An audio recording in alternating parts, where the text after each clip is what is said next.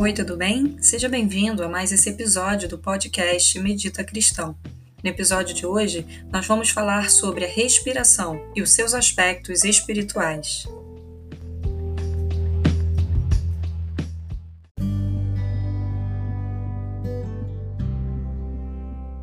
E hoje a gente entra no tão esperado tema da respiração e os aspectos espirituais. É, esse é um, um aspecto muito importante também da prática da respiração, porque a gente vai entender que o segredo de todos os segredos, a alma de todos os processos é a respiração consciente. É o, é o respirar sabendo que estamos respirando. É a consciência na respiração. Como eu tinha falado com vocês anteriormente, todas as tradições contemplativas são atravessadas pela consciência da respiração. Todos os processos de meditação começam pela consciência na respiração, pela atenção no ar que entra e sai das narinas, pela respiração consciente. E aí a gente entendeu que é, fisiologicamente falando, a respiração ela é fonte de energia para o corpo, né? Ela é necessária para me manter ativado, vivo, né? Consciente, é, levando oxigênio para todas as células do nosso corpo. Então, fisiologicamente, ela é fonte de energia. Emocionalmente falando, ela é fonte de equilíbrio né? Ela me ajuda a, a me manter mais equilibrado emocionalmente. Ontem, quando a gente trouxe aquela pesquisa, foi exatamente para mostrar essa perspectiva de que a meditação ela pode ser um calmante natural, né? Ela pode ser é, é, um tranquilizante natural do nosso corpo, trazendo mais equilíbrio para nossa mente e para as nossas emoções. E aí, o que que a gente, o que que fica faltando então? É, o aspecto físico, o aspecto emocional. E agora a gente vai entender que a respiração, ela também é, tem um aspecto espiritual enorme, porque é ela que nos conecta com a transcendência. É ela que nos conecta com o sagrado, com o divino, com Deus. Então, além dela me conectar fisiologicamente à energia, ela me equilibra emocionalmente e ela me conecta com Deus. Ela me liga a Deus, ou seja, nós estamos ligados a Deus pela própria respiração, pelo sopro consciente. E aí a gente volta lá na tradição judaico-cristã, quando é, Deus cria o ser humano do pó da terra e sopra em suas narinas o ruá, o sopro o sopro de vida. Sopra em suas narinas e ele se torna um ser vivente. O ser humano se torna ser vivente a partir do sopro, do sopro divino, do sopro sagrado, do ruá. Essa palavra ruá no texto hebraico foi traduzida por sopro, né, por respiração. Depois lá na frente ela foi traduzida por espírito. Algumas traduções falam que esse sopro, essa ruá, é o próprio Espírito de Deus. É o próprio Espírito de Deus. E a, então a gente percebe que a gente respira Deus. A gente respira vida. A gente respira a própria centelha divina que nos atravessa. A gente começa a vida com esse sopro do sagrado. E a gente finaliza a vida quando esse sopro nos falta. Quando esse sopro sai de nós e retorna para Deus. Não é assim que o Eclesiastes vai falar que o pó volta à terra e o sopro a ruar volta a Deus que o criou, que o deu? Então, fisiologicamente, é, a gente respira oxigênio e libera gás carbônico, mas o oxigênio seria apenas a parte material da respiração.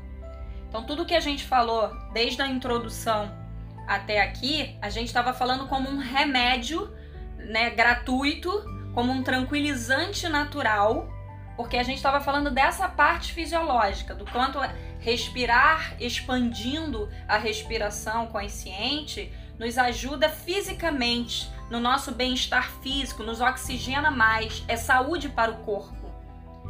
Depois a gente entende que esse oxigênio é, e essa respiração consciente, ela também nos equilibra mentalmente e emocionalmente.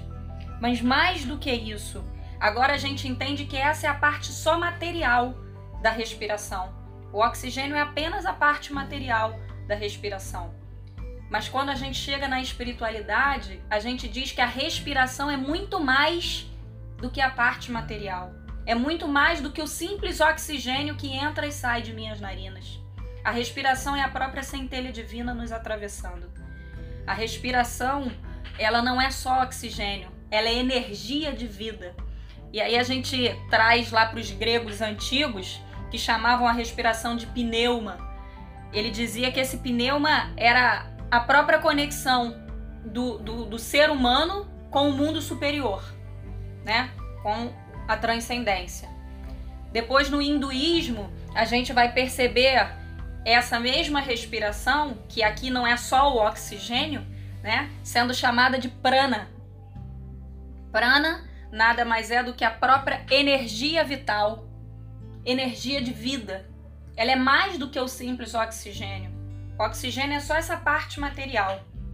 E depois a gente vai perceber que lá na medicina chinesa, essa mesma respiração é chamada de Qi.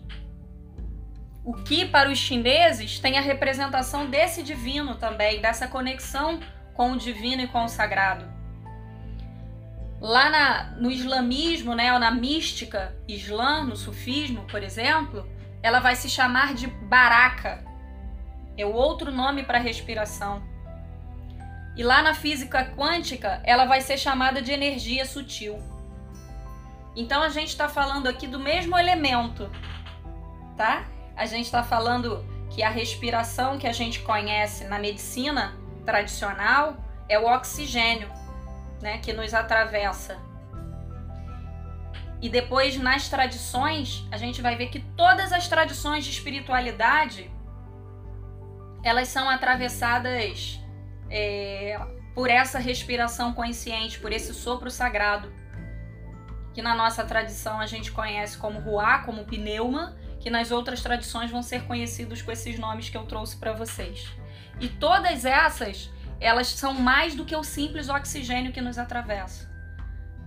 toda essa nomenclatura aqui está falando de uma, de uma parte não só material né, da respiração, mas está falando do próprio sopro divino, da própria energia vital que existe em nós. Então a respiração, ela é a nossa essência. E aí é por isso, gente, que a gente começa a entender aqui a importância que existe na respiração consciente. O poder que existe na respiração. Não é só o poder porque a gente precisa de oxigênio para respirar. Isso é o básico. Isso é o material. Isso de fato a gente precisa. Só que ainda assim a gente respira mal, como a gente percebeu. E por respirar mal e usar muito pouco da nossa capacidade respiratória, a gente acaba não, não recebendo é, é, é os benefícios que essa respiração poderia nos dar. Lembra que a gente falou que é só 5% de, de aproveitamento que a gente tem da respiração? A gente respira só 5% da nossa capacidade respiratória. Então a gente está falando de 5% só da energia e disposição física que a gente poderia ter. A gente está falando só de 5% do equilíbrio emocional que a gente poderia alcançar. E a gente está falando também só de 5% da conexão divina que a gente poderia usufruir. É muito pouco né? É muito pouco, 5% é, é, é, de todas essas esferas.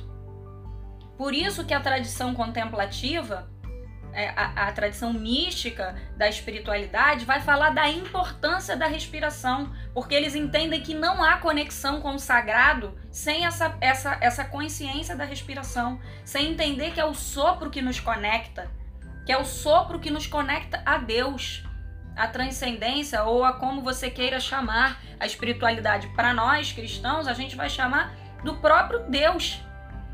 Só que a gente está acostumado com uma espiritualidade que, que aponta Deus para fora, que busca Deus do lado de fora e não Deus em nós.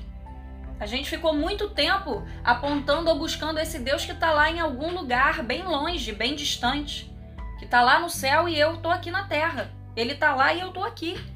E para essa espiritualidade, entender que Deus está me atravessando e está mais perto de mim do que eu poderia imaginar, desconstrói um monte de coisa.